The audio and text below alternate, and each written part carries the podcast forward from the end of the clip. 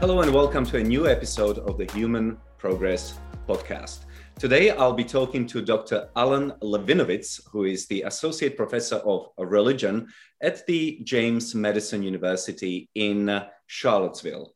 Um, we'll be discussing his book, which I think came out last year, about a year ago Natural How Faith in Nature's Goodness Leads to Harmful Fads, Unjust Laws, and Flawed Science. Alan, welcome. Thanks so much for having me. It's a pleasure to be here. When uh, we post the video, I will make sure to include a, um, a screenshot of your book from Amazon so that our readers can buy it. But I lost the cover because I was traveling with your book and reading it. And uh, somehow I lost the cover, even though I did read it and I enjoyed it very much. I appreciate um, that.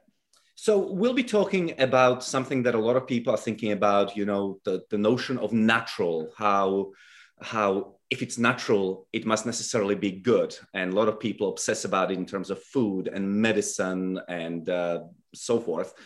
But before we get into the nitty gritty of the thing, why don't you give me and our viewers the elevator pitch, what the book is about in its most general sense?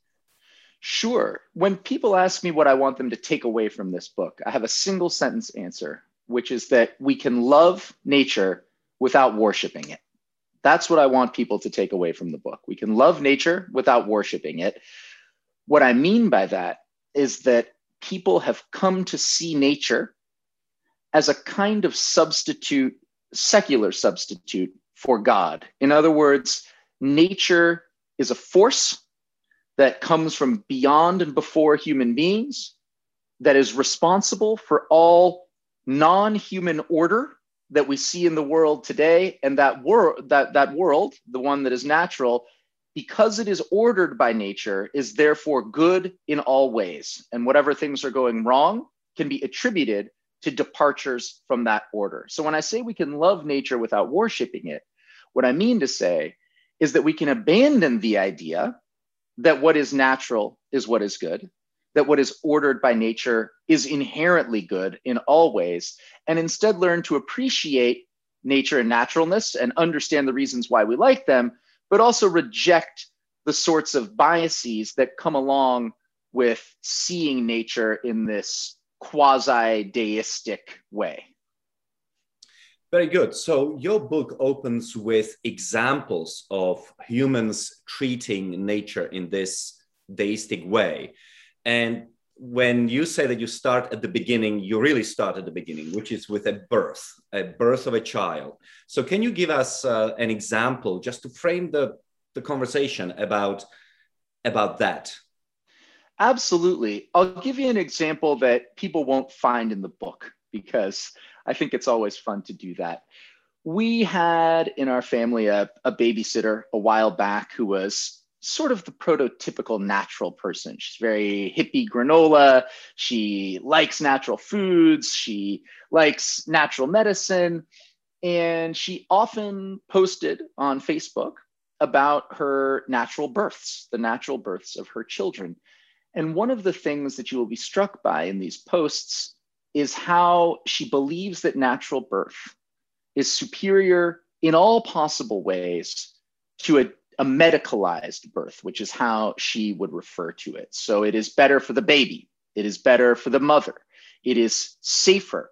It will produce in the long term a child that is healthier and happier. It will produce a relationship that is healthier and happier. And one of the things I really like about starting with natural birth is that the word natural itself has the idea of birth being you know, built into the etymology of the word natura comes from latin which means a sort of origin and birth.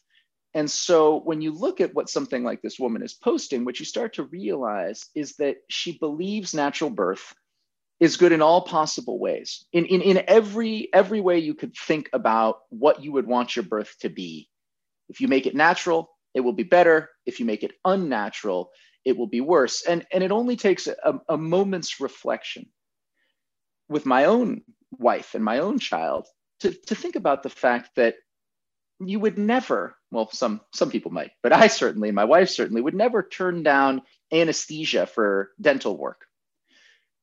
But my wife seriously considered rejecting an epidural for her birth, even though the pain that you endure in in childbirth, I am assured, is far worse and far longer than anything but the most excruciating dental pain. And so it's important to ask ourselves, and I did in this section, I went and asked a bunch of people who were interested in natural birth why it is that one might believe that and how we can allow people to still value what they value in natural birth without also bringing in a lot of, frankly, false claims about the virtues of natural birth. Among them, the idea that natural birth is safer, which it is not, of course. One of the greatest achievements of modernity is to reduce infant and maternal mortality. And this is something that is undeniable if you ask even, even the, the most enthusiastic supporters of natural birth in certain contexts who study this scientifically will tell you that, that that's true. And so that's what I wanted to do in that chapter is, is try to understand what it is that people value about natural birth and then decouple that from all of the other stuff that comes with it when you believe that natural is a synonym for something like holy or pure or good. And is it a is the specific psychological profile of a person who will believe in uh, the superiority of natural birth uh, is it a set of beliefs or what did you find out about people who who hold such views? No it's not a particular set of beliefs or a particular psychological profile. One of the things that I was really excited to do in this book is explain how this concept is operative in almost everybody's life in some form or another. So when it comes to natural birth, it's simply an instantiation of a widespread, if not conscious, understanding of naturalness as inherently superior. So I'm looking at the plant behind you, for example, and wondering whether that is a fake plant or a natural plant. I was just in a bubble tea store today. There was a ficus uh, in the store, and I wanted to you know, touch the leaf, and it was cloth. I was a little disappointed. Why was I disappointed? Well, I was disappointed because I don't like fake plants. I like real plants. I like natural plants. And everyone has some some part of their life, whether it's their houseplants or whether it's the fact that they like to go hiking away from the city, or whether it's they like food from the farmer's market, whatever it happens to be. I haven't met a person yet who doesn't value nature and naturalness in, in some way. And what happens with natural birth is that it, it's this is simply people, mothers often, also fathers who are participating in this, but mothers obviously here is the more important category, for whom this particular ritual, that of childbirth, which is a very, very important ritual, like food, something that religions focus on because it's so important and so personal. With food, you're putting something from the outside world into your body. With birth, you're bringing life into the world. It's extraordinarily important ritual. And that's a case for them where they want this connection to the idea of nature and naturalness in the same way that someone else, for example, might want to camp somewhere where they can't see any electric lights. It's, it's that kind of idea. And what I came to realize, because I went into this book thinking it was going to be a sort of debunking book, kind of a Richard Dawkins for nature or something like that instead of God. And I, I changed my mind because I get it. I get why you would want to camp where you can't see any electric lights. And I get why, after talking to all of these mothers, why you would want to have a natural birth without any anesthetic, without uh, the presence of doctors, even in your own home, um, rather than in a hospital setting, which is artificial and sterile and all these things. So I actually I, I get it. It's just that you can have those values. You can believe that camping away from natural or away from electric lights is, is, is better. You like it better without also insisting that that would be safer or what it is that is intended for you in some kind of cosmic way. It's, it's not that. It is not God's way of camping and it is not God's way of giving birth. Nevertheless, we can, if we think hard about it, see, I think, pretty easily why people would value it to begin with. So, what I say in the natural birth chapter is imagine, I have to imagine, and you have to imagine some of our viewers and listeners will not have to imagine. Imagine what it would be like to bring life into the world and to connect yourself to a long chain of humans going all the way back into the mists of prehistory who have given birth in the same way that you are now symbolically participating in an act that mythically belongs to if you want to call it mother nature herself nature bringing life into the world which is what nature did. You don't have to believe in god to recognize that forces beyond and before humans were responsible for ordering the structures of reality in a way that created life. And so to see oneself as participating in that process is, is, is deeply beautiful and mysterious. And if and if in order to feel that way you want to eliminate those forms of order that were created by humans, I fully understand that. I think that makes a whole lot of sense. Just don't claim also that it's healthier for your baby or that it is safer or that it is what we are intended to do and that any anything less than that is some kind of falling away from an ideal right so that's uh, that's all very interesting and it leads um, uh, us i think I, I, want to talk about food a little later and medicine I hope to incorporate it later in the talk, but that really leads us to the nub of the matter. Um, you've described natural, the, the, the belief in uh, the worship of nature, so to speak, as a meta myth constituted of archetypical narratives. Tell me what you mean by that. Sure. One of the most important ideas. So when I say a meta myth, let's first start with myths. So myths eh, have been defined in a lot of ways by religious studies scholars. That's not not really my point here. We can just think about them as the narratives that we use to understand and order our own realities. So there are certain stories. A great example is the rags to riches story, and is, is a prototypical American myth. Um, the story of the fall from paradise is another prototypical myth. In this case, it's an Abrahamic religious myth, but you find that same myth, the idea that there was once a time in the past, which was paradise, and then people disobeyed the laws of that particular paradise, and for that reason, they were punished or they suffered. So that's another archetypal myth. And what nature and naturalness do for people is they tell them a variety of stories about where things came from and why they are better.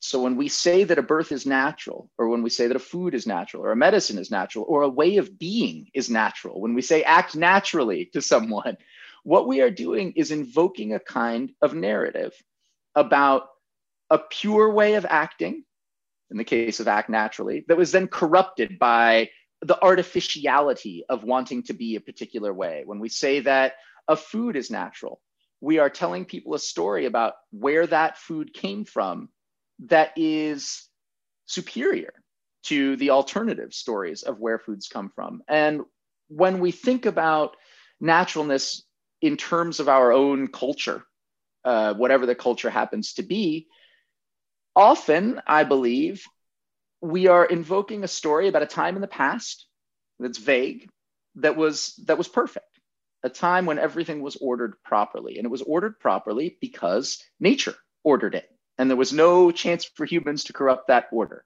And then we moved in and we started ordering things in our own ways. And therefore they were corrupted and they caused suffering and they fail et cetera et cetera. So that story that meta myth then gets applied to whatever it is that we happen to be talking about. Are you having trouble with your children? Well, let me tell you a story about children back in the day that were much better, that were naturally raised. And now, when we raise our children, whatever problems we have are a result of a departure from that natural state. Are you made sick by your food? Are you made sick by your environment? Does your back hurt? In every single case, we tell ourselves a story, a myth that's linked up to this meta myth uh, of naturalness in nature. So I recently had uh, an email exchange with at least three people because I um, uh, posted a bunch of articles about how cheap food has become over the last century in the United States. And uh, the, way I do it um, at the Human Progress website, we have a small section called the Simon Project. And what we do, we take a nominal price of, say, a dozen eggs in uh, 1900, we divide it by a nominal wage per hour, and we repeat that in 2000 or whenever. And then you can see how long a person has to work in order to buy something and everything has just become incredibly cheap. I mean uh, the, the same amount of work that you could buy one egg 100 years ago you can now get 26 and so on believe it or not well you will believe it the responses were always oh but the food is much worse than it used to be you know it's not as nutritious and so forth so that would really speak to something that that you have written about this notion that um, you know natural food before uh, industrialized um, farming and so on would have been much better. But I suppose our, ancestors wouldn't even recognize some of the things that we eat today. I mean, the carrot didn't look like like that before, or corn, or any of that. Can you speak a little more about nature and food? Absolutely. This is where my my interest in naturalness first came from. So the first book I wrote was about food, specifically fat, salt, sugar, and gluten. And I looked at the history of how all of those foods became demonized. In the course of researching that book, I spoke with people about how they make their food decisions. And often people would tell me, I want to eat naturally. And what was fascinating is that everyone told me this, whether they were vegan or whether they were paleo carnivores, whatever they happened to be, the sort of ur reason for why they wanted to eat the way they did was that it was natural. And so I started thinking more about what they meant by this. And as you pointed out, of course, the foods they were eating today, you know, the foods these people eat are not natural in, in, in any literal sense of the word. All of the vegetables that we eat, the animals that you get your steak from or your, your chickens, none of them, even the ones that come from the organic farm down the road and you pay 30 bucks for, they look they they would be unrecognizable to someone from three or four thousand years ago. They just simply didn't exist because they've been bred by humans. And what I came to realize is that in the case of these people, they were mixing up natural with another word, something like traditional. And in fact, in British law, though not in American law, when it comes to labeling foods as natural, one of the requirements is that it be produced in a traditional way, which is unusual if you think about it. So that means, for example, that beer, a clearly unnatural beverage, pr- provided it is produced in a traditional way, is natural. And people believe that it's better and it's tastier for a, for a whole host of reasons. None of that is true. None of that is true. However, there are understandable reasons for buying into that myth. And that's one of the things that I want people to understand that when they say food in the past was natural and therefore better, that's not really what they're saying. What they might be saying is something more along the lines of, to use your example of cheap food. Post industrial society has created, through human ordering of food production, a surplus of calories that have been engineered to create overconsumption in human beings.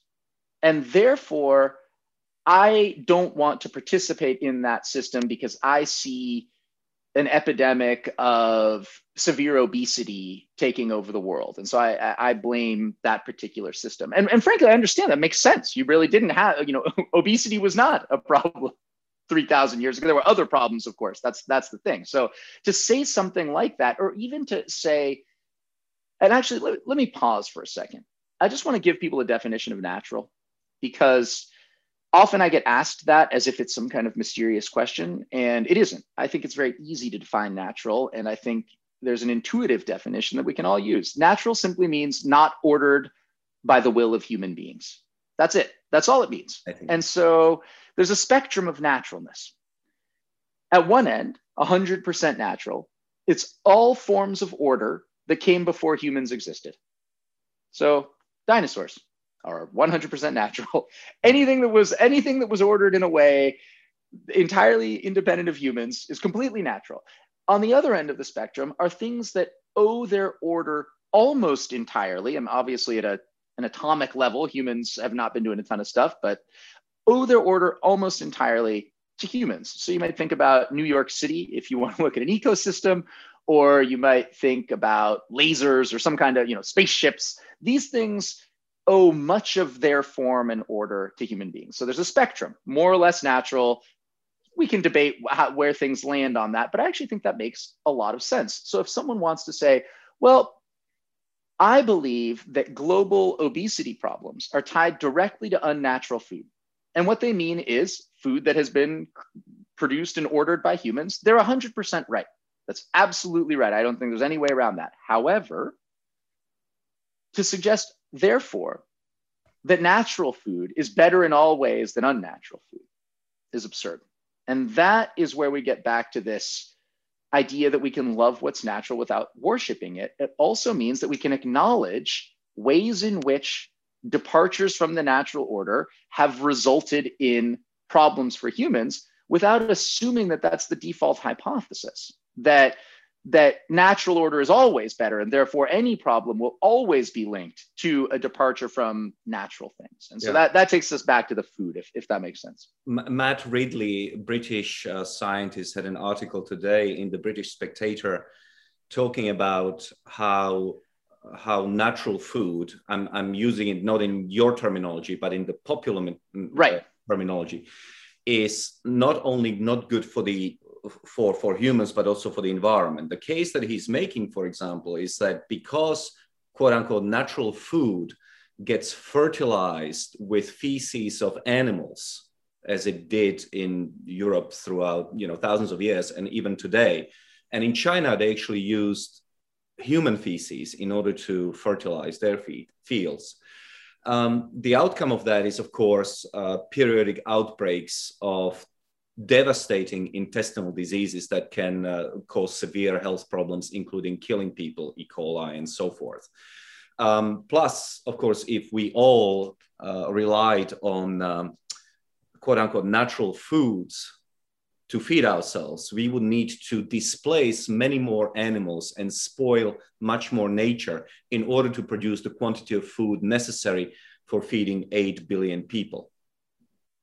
Yeah, I, you know, so I'm not. I haven't read the article. I'm not familiar with it. I can't weigh in on the practice of using human feces, which, though, I would say again, either it's either it works or it doesn't. Either it makes people, it makes you know, either it's healthy or it isn't. And I, I wish people would evaluate those things yeah. without thinking, oh, this seems horribly unnatural, or oh, this seems very natural. Uh, whatever it happens to be. The question, of course, when you're looking at using human feces for growing food is does it work? Is it cheap? Is the food good? Does it make you sick? Um, and all of those questions, this is the argument of the book again, simply cannot be answered by looking at whether food is natural or unnatural. To the question of displacing more animals or conserving the environment, again, not my area of expertise, but I'm convinced that, as you said, there is simply no way to produce food at scale, especially the, the diversity of foods that we have come to enjoy and expect in post industrial culture there's no way to do that without using all kinds of unnatural food production techniques. Of course, even organic farming, whatever whatever that happens to be defined as in a particular culture, is unnatural. It's enormously unnatural. We use all kinds of machines. We use all kinds of plant breeds that didn't exist. We use soil combinations and fertilizers. We alter the environment. The, the history of food, as I say in my book, is one long parade of unnaturalness. that's that's it. I, um, want to, I, I, want to carry on uh, just for a few more minutes on, on the business of food. So, some people that I know feel incredibly protective of their body and what they are putting in it. So, for them, um, the, the, way I see it, and please, uh, you know, tell me if I'm wrong, is that it's almost a feeling uh, of, of internal spoliation if you ingest something that is quote unquote unnatural. It's an internal pollution, it's a pollutant if it's not. Um, uh, absolutely quadruply filtered water and and uh, so so there's a religious element where the human body almost becomes a temple that needs to be kept from uh, from from infection from from outside And I thought about that in, in, in context of you writing that for some people, a trip to Whole Foods is consecrated consumption. So, can we talk a little bit about this sort of spiritual aspect of food consumption? For sure. Foods, of course, as anyone who's passingly familiar with religions knows, are an important part of religious law, whether it's whether it's kashrut in Judaism or whether it's halal in Islam or whether it's Paul's dream about I'm not a New Testament scholar, so apologies for everyone who's who, I'm getting this wrong, but it's Paul's dream about why now we can eat whatever we want. Um, food is really important, understandably, as you said. It's it's a ritual. It's very it's something that we use to create our own identity. The foods that we love and hate, the foods of our culture. We take something from outside of our body, we put it into ourselves, and also it can be dangerous. Foods can make you sick. They can kill you. They are what we use to keep ourselves alive and thrive. And there are ways in which diet can be better or worse for you. So all of that makes sense. However, what does not make sense is believing that naturalness is the index according to it's the if you look at a food right next to that kosher sign you've got the 100% organic symbol it's these are like religious symbols on foods and not only do they indicate falsely that the food will be better for your health, as you pointed out, but also, as you pointed out, they indicate that the food will be better in all possible ways. Because again, nature is acting as a secular substitute for God. And here's what I mean when you go to Whole Foods and you see that your food that you're buying there is all natural, you're not just thinking, hey, this is going to be better for my health. You're also thinking, this is going to be better for the economy of the world. Often on the bags of the foods, you will see things like produced sustainably by laborers who were paid in ethical ways, or you will see good for the environment. Um, what, what happens with that natural label is it tells the consumer you're eating food that is holy. And what holy means is that it is good for you, it's good for your fellow citizens. It's good for the earth. It's good for the citizens of the earth. It is good in every possible way. This is a panacea. And it doesn't work that way. It's entirely, and, please don't get me wrong, wanting your food to be good for the economy, the local economy, the global economy, wanting laborers to be paid sustainable wages, those are all good ends. But you can't collapse them all into one single label natural that covers all of them. It's absurd if you think about it for a moment to think that there is one way of producing foods which would be good in all ways. Why would what's good for your local economy also be good for preserving forests in whatever country the vegetable that you were buying is being grown in and also be good for the economy in that country and also be good it's it's it's a it's a way of getting out of struggling with the inevitable cost benefit of any particular decision. When something has been chosen for you by God, there is no cost benefit conflict because it's all benefit and no cost. That's what that label does for us as consumers. That's how it consecrates our consumption. It tells us now you don't have to worry about your purchase being bad in any way. It will be good in all ways. And that's a lovely and reassuring thought to have when you're taking your freeze dried banana chips home and, and eating them. That's a wonderful thing to think. And, and, and I admire and appreciate that people want to do good. But I think we need to be clear eyed about how to do good. And that requires abandoning this sort of meta myth that collapses all forms of good into one vague understanding of how something is produced.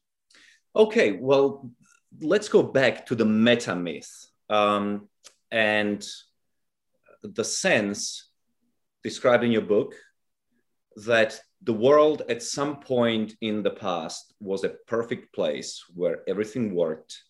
Then humans come along and spoil it all. Um, I'm minded of Hesiod and his um, uh, his his stages of men from yes. gold to silver to bronze but in your and, and of course there is the garden of eden so can you take us maybe through some of the most obvious religious myths about the perfection at the beginning of the world spoiled by mankind? Sure. How about let's travel to the east, if you will. I actually hate the east west distinction, but I, I, my area of expertise, believe it or not, is classical Chinese thought. So let's go over to the east to one of my favorite books, the Zhuangzi, which is this early proto Taoist classic. And in this book, there's this concept, ziran, which roughly translated means self so, so of itself. That is to say, not so because it was ordered that way by humans, but self so. A parallel, if you will, to the word organic. It emerged spontaneously rather than being organized top down by humans. And this word ziran is often translated as natural. That's how that word is translated. And in the text, that idea, well, I don't want to speak for the Zhuangzi, but in a lot of interpretations of Taoist texts, that idea of ziran is understood as better, inherently better. Why is it better? It's better because it's spontaneous. Why is spontaneous order better? Well, because that is the order that emerges when humans get out of the way and allow Tian, the heavenly order, or Tao, whatever it is, that's what emerges when you allow those forces to take over. And so, even far removed from Abrahamic understandings of Eden, there is this idea that spontaneous forms of order are better. In Japan, in understandings of forests, which are very important. You have these extraordinary forest groves that have been preserved in Shinto religion, where you'll be driving along, you'll see some kind of field, and the whole field is being cultivated. And then right in the middle, there's what looks like an old growth forest, just a patch of it, absolutely astonishingly beautiful. And in referring to these forests, there are technical terms for forests that are more natural, that is to say, forests that were not planted by humans, that have trees that were not ordered by humans, et cetera, et cetera, and forests that are less natural. And again, it's, it doesn't take a degree in Japanese religion to guess which kind of forest is the better kind of forest, which kind of forest is the lesser kind of forest. So all of these forms of thinking about nature and naturalness map quite neatly onto, like you said, Hesiod and the idea that there were humans that were in a better order before, then slowly degraded over time, or the idea of the Garden of Eden myth, which, as if to be so on the nose for those who don't remember, the punishment that people suffer, uh, specifically Adam and Eve, is pain in childbirth, pain in childbirth and agriculture those are the two punishments for for disobeying god and having to be kicked out of the garden. And what i like about the, the garden of eden myth is that in a way it winks at the reader. Unfortunately that wink is often lost by showing them a world that's absolutely preposterous. Animals don't seem to eat each other. Uh, there's no suffering whatsoever. Things the trees we live in a place that that is filled one assumes with with the kinds of cultivars that wouldn't have existed at the beginning of time. Uh, people, you could just eat fruits, just wander through a garden and eat fruits. A garden itself, of course, is an ordered form. It's an ordered form of nature. So there's there's a paradox built into that story. What I think happens is people simply forget that paradox and go with the idea that early non-human forms of order are better, later non-human forms of order are worse. And then just to add one last part of my answer to this question, the secular version, the secular version of these myths is instead of Adam and Eve, it's hunter-gatherers. And instead of the Garden of Eden, it's unspoiled nature in which hunter-gatherers lived. And okay. they are the ones who lived in paradise. And we are the ones now who suffer for all of the reasons that we've we've discussed.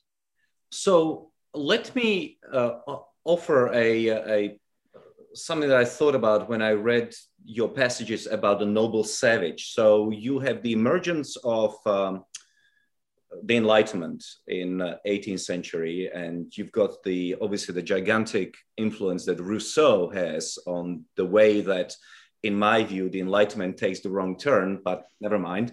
Uh, um, Rousseau popularizes this notion of a noble savage. And I wonder if it takes off precisely because in Western Europe at that time, religion in its traditional form sort of loses steam, especially among certain group of highly educated intellectuals.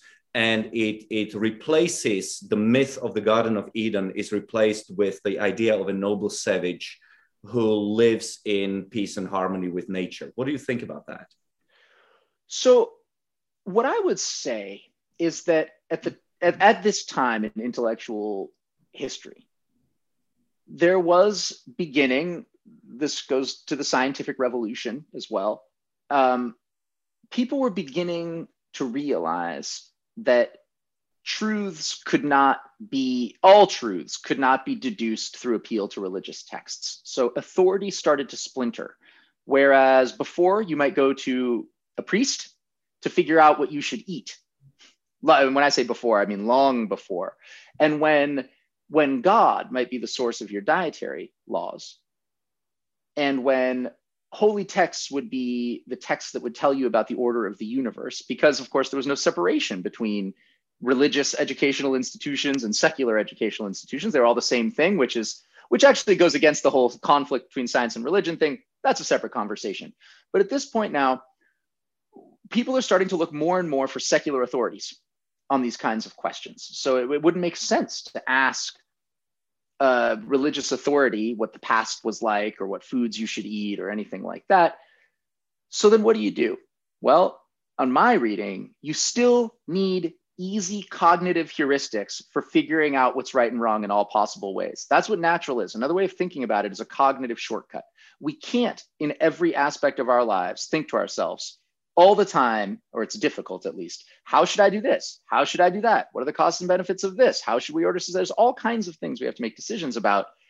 Once you've jettisoned the idea that God can provide those answers, then you need a substitute for that that looks secular, but in fact is religious in the ways that I've already described. So I think it's entirely reasonable, although I'm not a in, you know, historian of intellectual history, to argue that Rousseau came in and, and others at a time when people wanted that kind of authority. There was a vacuum of authority and a, and a moment in which a new myth could be inserted. And so I know we're going to talk about this later in the conversation, but this is the this is the same way in which Darwinian evolutionary theory ended up becoming that for many people. He was this new authoritative story, uh, origin story of where we all came from. And it was accepted not because people wanted to believe it, but because it was empirically accurate and accepted by scientists. And so then people had to figure out well, okay, if that's where everything comes from, then that must be the way that we figure out how to do everything. So what is it that you know what is it that evolutionary theory tells us about what to eat and how to organize our societies and how to raise our children? so there was i think you're right a, a, moment at which people wanted to start substituting nominally secular origin stories and theories of what it is to be an ideal human for explicitly religious ones while while keeping all of the reassuring oversimplifications that went right along with those religious stories. Right. So, so the hunter gatherer, the uh, the noble savage, whatever you want to call them, provide this new um, sort of shortcut to how to live a better life. There is. I want to add one more thing though, because I think it's important. This is not obviously the 18th century, but uh, mostly it starts in the 19th century. Another thing that's happening is that industrial society is disgusting. I mean, this is London. It was as early as the 1600s. There's a the, one of the earliest books about pollution is called "The Smoke of London." It was written by a guy named Evel, Evelyn, John Evelyn, Joss, I forget. Evelyn's on it. It's called "The Smoke of London." Smoke spelled S M O A K. And people are seeing ways in which new forms of of new forms of suffering and pollution are affecting them, and they're rightfully tracing the origins of those new forms of suffering to what we would call now industrialization, but you could just as easily I, call I, unnatural order. You know? Yeah, I'm, I'm a little bit familiar with Evelyn, and uh, think he writes uh, actually before industrialization. It's, I think I think the problem there is it urban- is the 1600s. Yeah, yeah. It's, yeah. really urbanization. It's the fact that That's you've right. got masses of people coming in, and obviously they're using yeah. dirty fuels. So you, That's exactly right. Yeah. So uh, I don't mean I don't mean to say with Evelyn. I'm saying when I say industrialization, I guess you're right to distinguish between the two. So what, what I mean in a sense is the sort of the beginning. But it is, a, but it is a, it, it, it, it, uh, no question about it. It is a also response to the cities and to the city life and creation of a division between the corrupt city, yep. which is where uh, which is where diseases which is where money lenders are and all the unsavory financiers and that sort of thing. And then you've got the bucolic countryside where everybody knows each other and everybody is family and yeah. and everything is perfect and that sort of thing. So th- that division between the, the town and uh, the rural area, I think, is there. Um, and and cities are have been associated with corruption for a long time. And then also in 19th century uh, the, the nationalists especially in germany take this and run with it in sort of creating a myth of the natural the obsession with walking the mountains and that sort of thing. That's exactly that's exactly right. Yeah yes. and, and belittling the city as the place of corruption and, and, and look again this is sort of what i wanted to do in the book. I get it I get it. It makes sense. There are certain ways in which these stories are are true or point to important truths about the city, you know, London in 1690, or what it would be like to go to a meat packing factory when Upton Sinclair is writing his his his exposés. The, the it's not that this is irrational or unfounded. It's that it flattens what is a very complicated situation into an archetypal myth. And that's a problem. That is a that's a big problem because at a time when we need to be very clear-eyed about what works and what doesn't, as as we move into a future in which we have all sorts of issues to deal with on a global scale and on a local scale alike, we want to be able to think clearly about them. And if we've bought into this kind of the the natural German man walking through the mountains is healthy, and the the shriveled person who has taken their natural virtues and outsourced them by breeding with the wrong people and then staying in the city hunched over. Like if we buy those sorts of stories, we're going to end up making bad decisions. Well, this is this is the perfect place to to to move on to the next section, which is what I wanted to talk about, and that is the negative effects of naturalism in in social, economic, and political terms. So, in, in the book, you spend a lot of time explaining how different ideologies latched onto naturalism and then used it to achieve their their their their their desired ends. So let's we are going to look at racism, communism, uh, we can look at progressivism and conservatism. I want to make it as non as possible. So let's start with racism. How does nature and naturalism um, fix with uh, racist ideas? It's very so interracial marriage is one of the best places to start, and I discuss this in the book, of course, which is that people looked at the animal kingdom and they said, "Look at this." There's a bunch of different kinds of animals out there, different species. They don't breed with each other let's look at the humans. Oh, let's look at this. We can we can visually distinguish between different types of humans. If you look at textbooks from the time for people who haven't, they're they're shocking. There's different colors of humans, which is actually strange that we still use this today in certain ways. The idea that there are black humans and white humans. This is a pseudoscientific understanding of of racial difference that goes all the way back into the 1800s, I think, is when you first started seeing humans categorized as yellow, red, black, and white. And then people wanted to believe that they were superior. So they said, ah, well, this is how everything was created. It, we, we were created as separate kinds of humans. To then interbreed would be to violate the divine order. But you don't have to say divine order, or you can say divine order, then also along with it, the natural order, which in a sense are one and the same because God created the natural world. So what you do is you say something like, We were not meant to breed with other types of humans.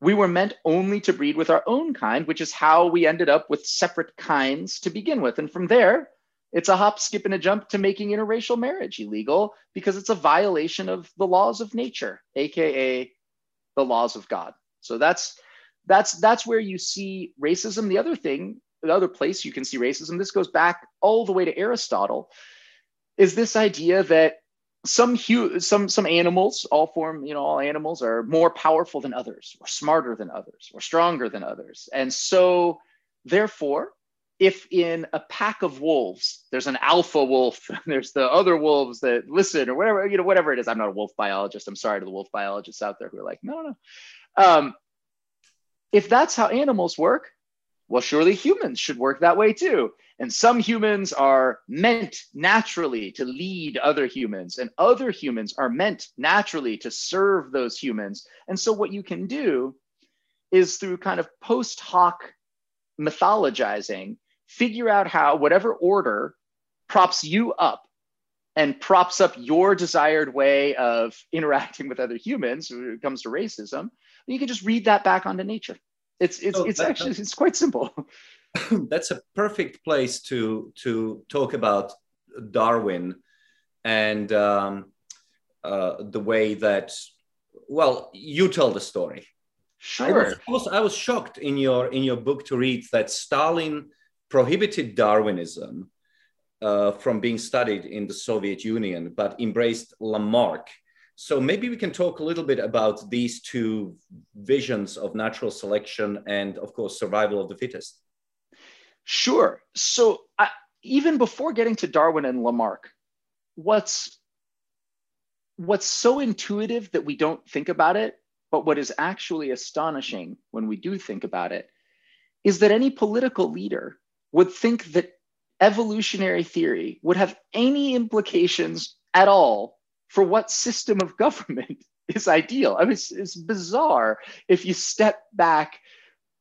So, with the, with the example of banning Darwin, you have to ask yourself, well, why in the world would anyone care which biological theory, which theory of evolution are we are we going to embrace? This has nothing to do with whether society should be communist or capitalist or whatever word you want to use for how society's economic systems should be organized. And yet, we actually see again and again in the, the, the history of political economy people wanting to ground the authority of their system in some kind of biological narrative of, of, of evolution, specifically in this case. So you have people. Um, there was a there's a, a, Russian anarchist that I write about in my book, very interesting guy, Peter Kropotkin, who who takes Darwin and says, well, people have gotten Darwinian evolution a little bit wrong.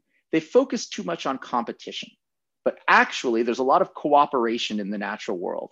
And the reason that's important to Kropotkin is because he thinks that that means that that's how you, that's how you establish that cooperation is good in humans, which again is a strange way, if you think about it, to establish what's good in human. Why would you need, why would you need to, to establish cooperative instincts in animals in order to justify syst- social systems or government systems that encourage cooperation? The two are completely unrelated, you would think, but that's that's not actually the case. And in the same way, lots of people who embraced a kind of individualistic understanding of capitalist competition also appealed to Darwin to make precisely the opposite point, which is to say they believe that you should organize society in such a way that allows for economic competition because that's how evolution worked. And it's that point that I really want to quibble with um, because it doesn't make any sense. We should not care at all about how evolution worked, except insofar as biology can tell us things about how human beings, uh, you know, the sorts of instincts that human beings have. But just because it's our instinct doesn't mean it's good. We've spent a lot of time making laws and crafting society in ways to tamp down certain instincts. So you, you, you don't think that um, study of evolutionary biology is a waste of time, do you? No, no, no, no, no, no, right. not at all. but, but no. you, you just you just don't think that just because something that maybe we are predisposed towards certain type of biological behavior that that in itself is an amoral statement doesn't mean that's, anything that's, to decide Okay, carry on. That's exactly right. It's non-normative. So if we discover, for example, I, I hate to oversimplify this stuff, but for the sake of argument, if we discover that there's there's there's a violence gene in humans, and we just love to hurt people. That's just that biologically, it's built into us. We, when when we hear shrieks of pain, we we get a rush. And actually, the more we did a study, and it shows that because of how we've evolved, the more shrieks of pain we hear, the more healthy we are. That has just that has no concept there's no normative implications for us. As as a as Robert Sapolsky, a, um, Uh, a primate primate expert at Stanford, really really great guy. What he told me was a nice way to think about it, is that evolutionary biology can't tell us the right thing to do.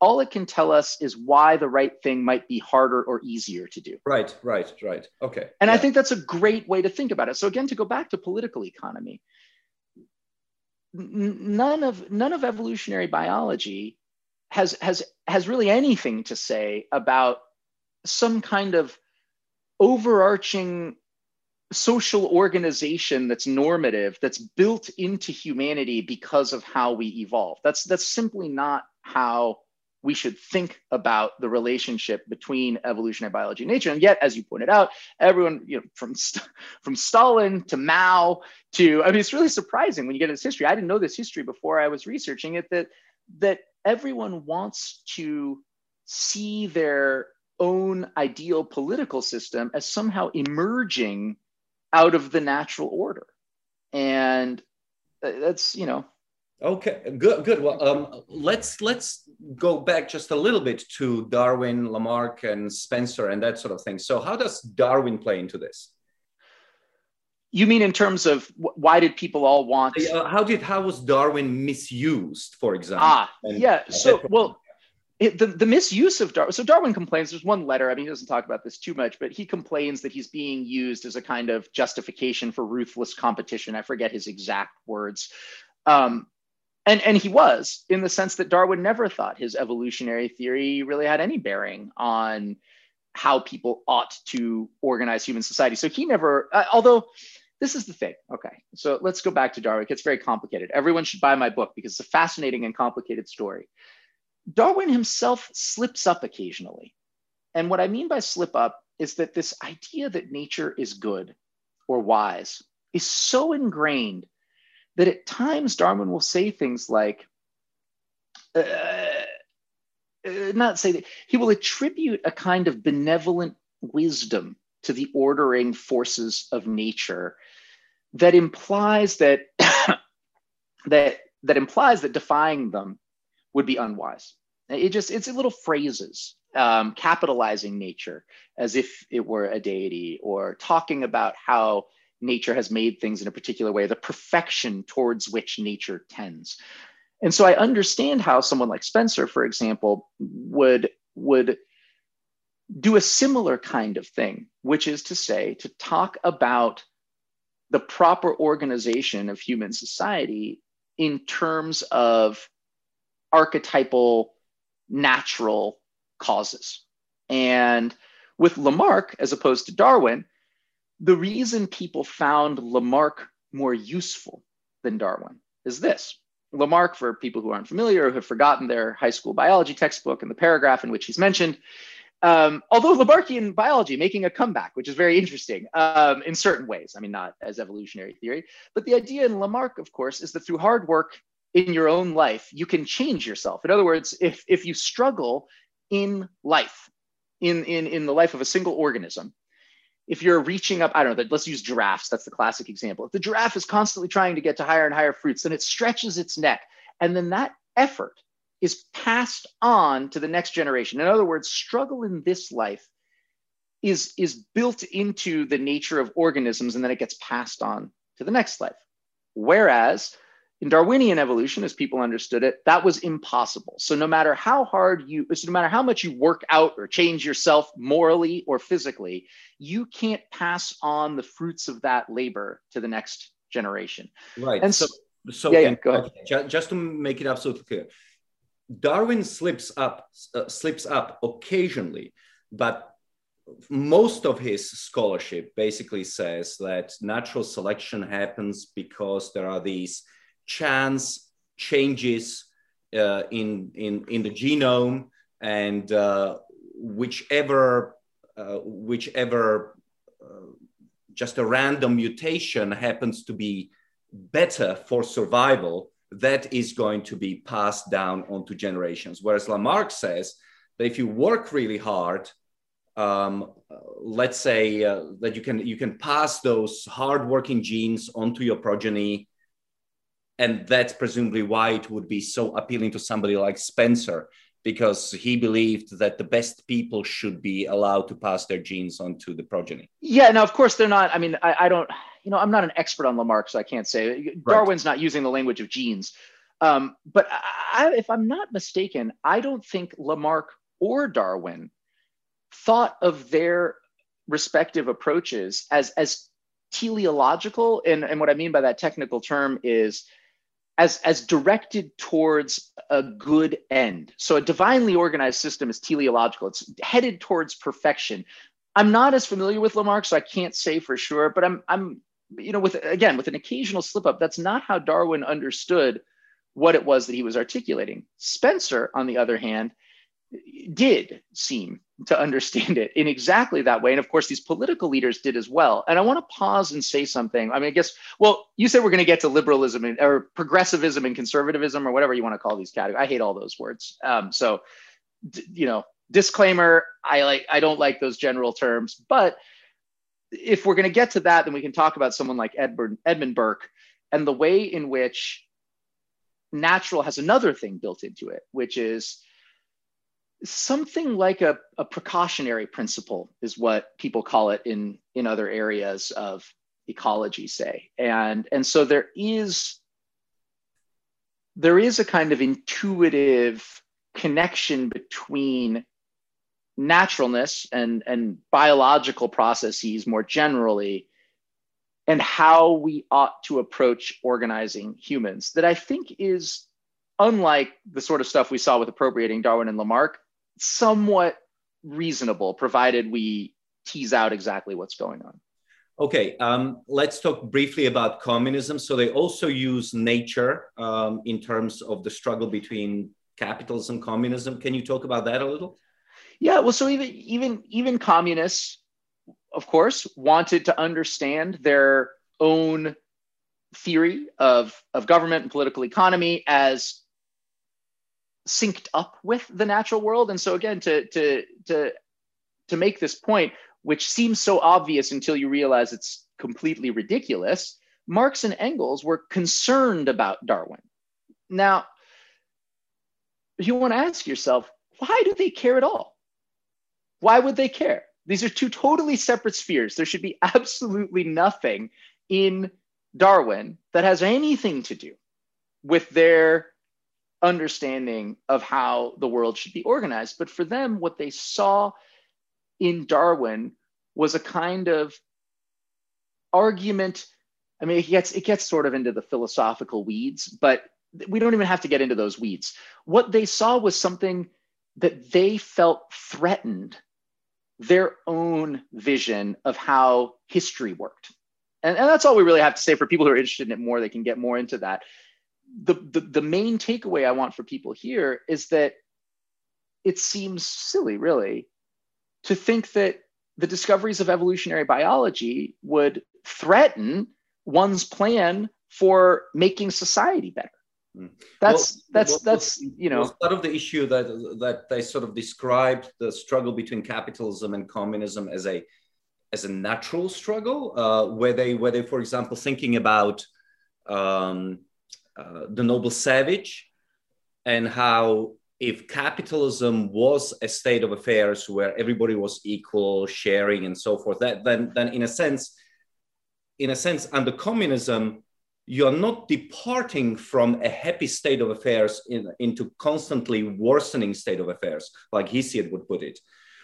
Communism would would see a constant improvement of mankind until you get to that noble savage perfection so, so, so there is there is you see that okay i mean look this is what i always say to my wife when i'm trying to explain something to her that doesn't make any sense. I always say to her don't make me defend something i don't agree with. So to be perfectly frank with you i read a lot of this stuff and i don't think it, i don't think they're very coherent on on what it is exactly that that they see as good or bad. But what we can say is that they did like some parts of darwinian evolution or the implications. So the idea for example that things could have a kind of teleological tendency towards perfection, right? This is very important for, for, for communist theory that we are slowly perfecting things.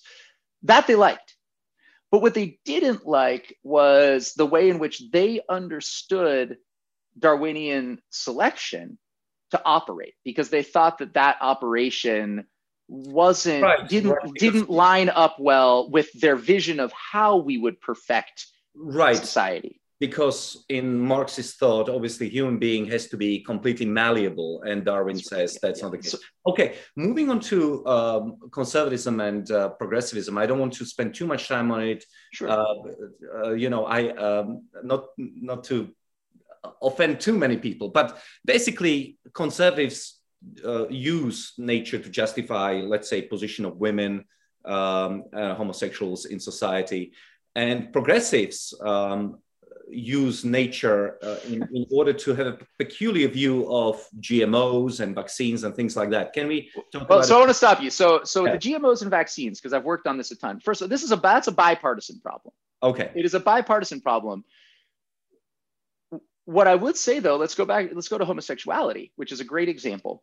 It's not that conservatives use nature and liberals don't. Strangely, both and I don't say liberals and conservatives, because this is again why I don't like these terms, but let's say people that oppose homosexuality or think it's unnatural, they're not the only ones using nature. So in the history of the debate over homosexuality, the idea that it's natural was also used to defend it. So just as the idea that it was unnatural was used to attack it, the idea that it was natural was used to defend it. Whereas I am here with what seems to me to be the obvious position, which is that it's just not what we should care about when it comes to homosexuality. We should not care whether there are gay seagulls or not. If this was a big deal, and again, the stories in the book, it's really funny to me. I'm looking at this, these, these scientists discover that there's gay seagulls and people flip out as if this somehow has kind of normative implications and the people who was you know want homosexuality to be accepted say look at the gay seagulls. And the people who don't are like those scientists are ruining everything with their bad science and their gay seagulls. And to me i'm looking at this and i'm just thinking to myself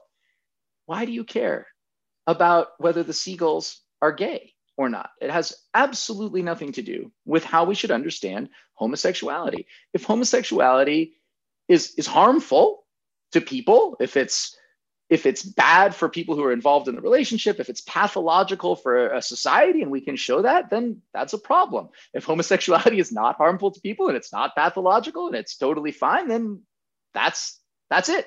That's the end of the line. Um, and nevertheless, even today, frustratingly to me, um, this kind of stuff continues. The debate over being transgender. There's this there's this really there's a sort of push to figuring out well is this biological or not? Is it natural or not? Can we find are there transgender hunter gatherers if so then like that's a great thing. And if there aren't then like that's a bad thing. And, and again i'm just thinking to myself how are we making the same mistake that we made with the gay seagulls? This that's not that that's not the point when we are evaluating the any everything from the place of women. I want to talk actually i'm sorry i've said a lot here but i want to talk for a second about the place i don't want to talk about the place of women because that's not what I, that's not what i mean at all and it sounds bizarre.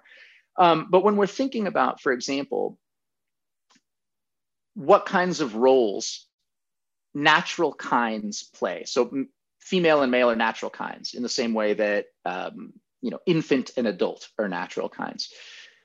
It is true that there are some features of natural kinds that can tell us about the kinds of roles that we would want them to play. So, for example, uh, infants are incapable of walking, and they are not, I assure you, having had one myself, very good thinkers. You do not want infants in charge of stuff. They should not be in positions of leadership. And the argument you would make for that does have to do with what I think we could call their natural capacities. That is to say, the, the order of an infant as it was created by forces beyond and before human beings. But at the same time, that is not determinative of all of the ways in which we should understand people's roles in society. So, to take the example of women, just because females have reproductive biology as a part of their natural kind does not mean that women ought to understand their role as reproducing. You do not have to reproduce in order to be a good woman. That is where where the disconnect happens. So again, I mean, to take the example of infants, in the unlikely event that a genius infant that can walk is born, you know, put them in charge of the country. I don't, you know, I don't, I don't care. There's nothing unnatural about it as long as they can do the job well. So that's, I, I want to add a little bit of nuance there before totally dismissing the idea. Sure. Um, but the point being that obviously in the past, people had very different views of what women could do in society and partly um, uh, sort of justified it by appeals to nature. They, you know, mothers, uh, women are mothers and so on. And yes, of course they are, but they can also be uh, go, go to space, whatever. Sure. And um, they can, and they can be not mothers. Totally fine. Right. Yeah. yes. you know, so we talked a lot about the past. Let's end up in the future. Um, what do we do? Do we do we eat those uh, um, th- those lab produced steaks? Do we allow our children to be genetically enhanced, um, even if it's not natural? Where do you stand on that? So, so what I would like people to do with with both of those examples, what I would really like people to do is just be a bit clearer with themselves about what they mean when they say, "I think this is unnatural and therefore bad. So I'm going to give you the example of let's take let's take lab grown meat, which I think is an interesting case. Um, personally, what I think we should care about with lab grown meat is, is, is a suite of issues that people talk about. Is it cost effective? Is it healthy? Is it environmentally sustainable and sound? Is it delicious? uh, these are all these are all things that we ought to care about when we're talking about lab grown meat, but also whether it's natural is something we should care about along with those other things. And what I mean by that is there is something to me at least, perhaps you shop at farmers markets, there's something nice about feeling like you understand where your food comes from. There's something magical about going to a farm and picking your apples from the orchard. And there's even, at least to my mind, there's something kind of magical about knowing that the animal that you are eating really wasn't it was an animal and you're and you're eating you're a part of a kind of chain or as a cycle of life that that is mystical and important and meaningful and so if what people are saying with lab grown meat is that it takes us out of that cycle of life in the same way that perhaps an epidural and a hospital birth takes us out of this form of giving birth that is meaningful that's fine. I think that's a fine thing to bring up. However, we can't assume that just because it doesn't accomplish that for us, that it is also less healthy, bad for the environment, less tasty, more expensive, whatever it happens to be. So, what we need to do is, again, love nature without worshiping it. We need to understand why we might not like lab grown meat because it's unnatural, and then separate that dislike from our evaluation of all of the other metrics that are important when we're trying to figure out whether to integrate lab grown meat into our into our world. I'll take GMOs as another example, even though it's another term that I hate because it's very confusing. But if someone wants to object to GMOs because they're unnatural, I think that's foolish. If someone wants to object that the, the, the genetic engineering of plants makes it so that fewer people have access to the kinds of technologies that are necessary for competing in the agricultural market. Let's say that, right? That's a good that's a good way of thinking about it. I think that's a that's a great objection. I want to see the numbers and I want to see, you know, how, how it works exactly. But if if the problem with genetically modified fruits and vegetables is that it will cut people out of a competitive market. Let's say, you know, smaller research universities simply can't compete with larger corporations or something like that. That's a consequence that we would want to look at. But it's not because GMOs are unnatural that this bad consequence is happening. It's just simply a consequence of a particular form of technology. Again, with genetically modified humans, if what we are saying is that there's something about what it is to be human that we're that that's deeply magical and it has to do with having been ordered by a force that comes beyond and before us, that's fine. Or if we want to say that genetically modifying humans is going to lead to a kind of dystopia in which we create a de facto two species system in which only people that can afford genetic modification are going to get it and the separations that already exist are going to get worse, whatever, right? That's a fine argument, but it has nothing to do with unnaturalness or naturalness. There are plenty of ways in which natural states of affairs can exacerbate inequality. And so, I, I, what I want people to do with all of those issues is separate out the reasons, the valid reasons for valuing nature and naturalness from all of the other factors that we have to take into account when we're evaluating a particular kind of technology or intervention.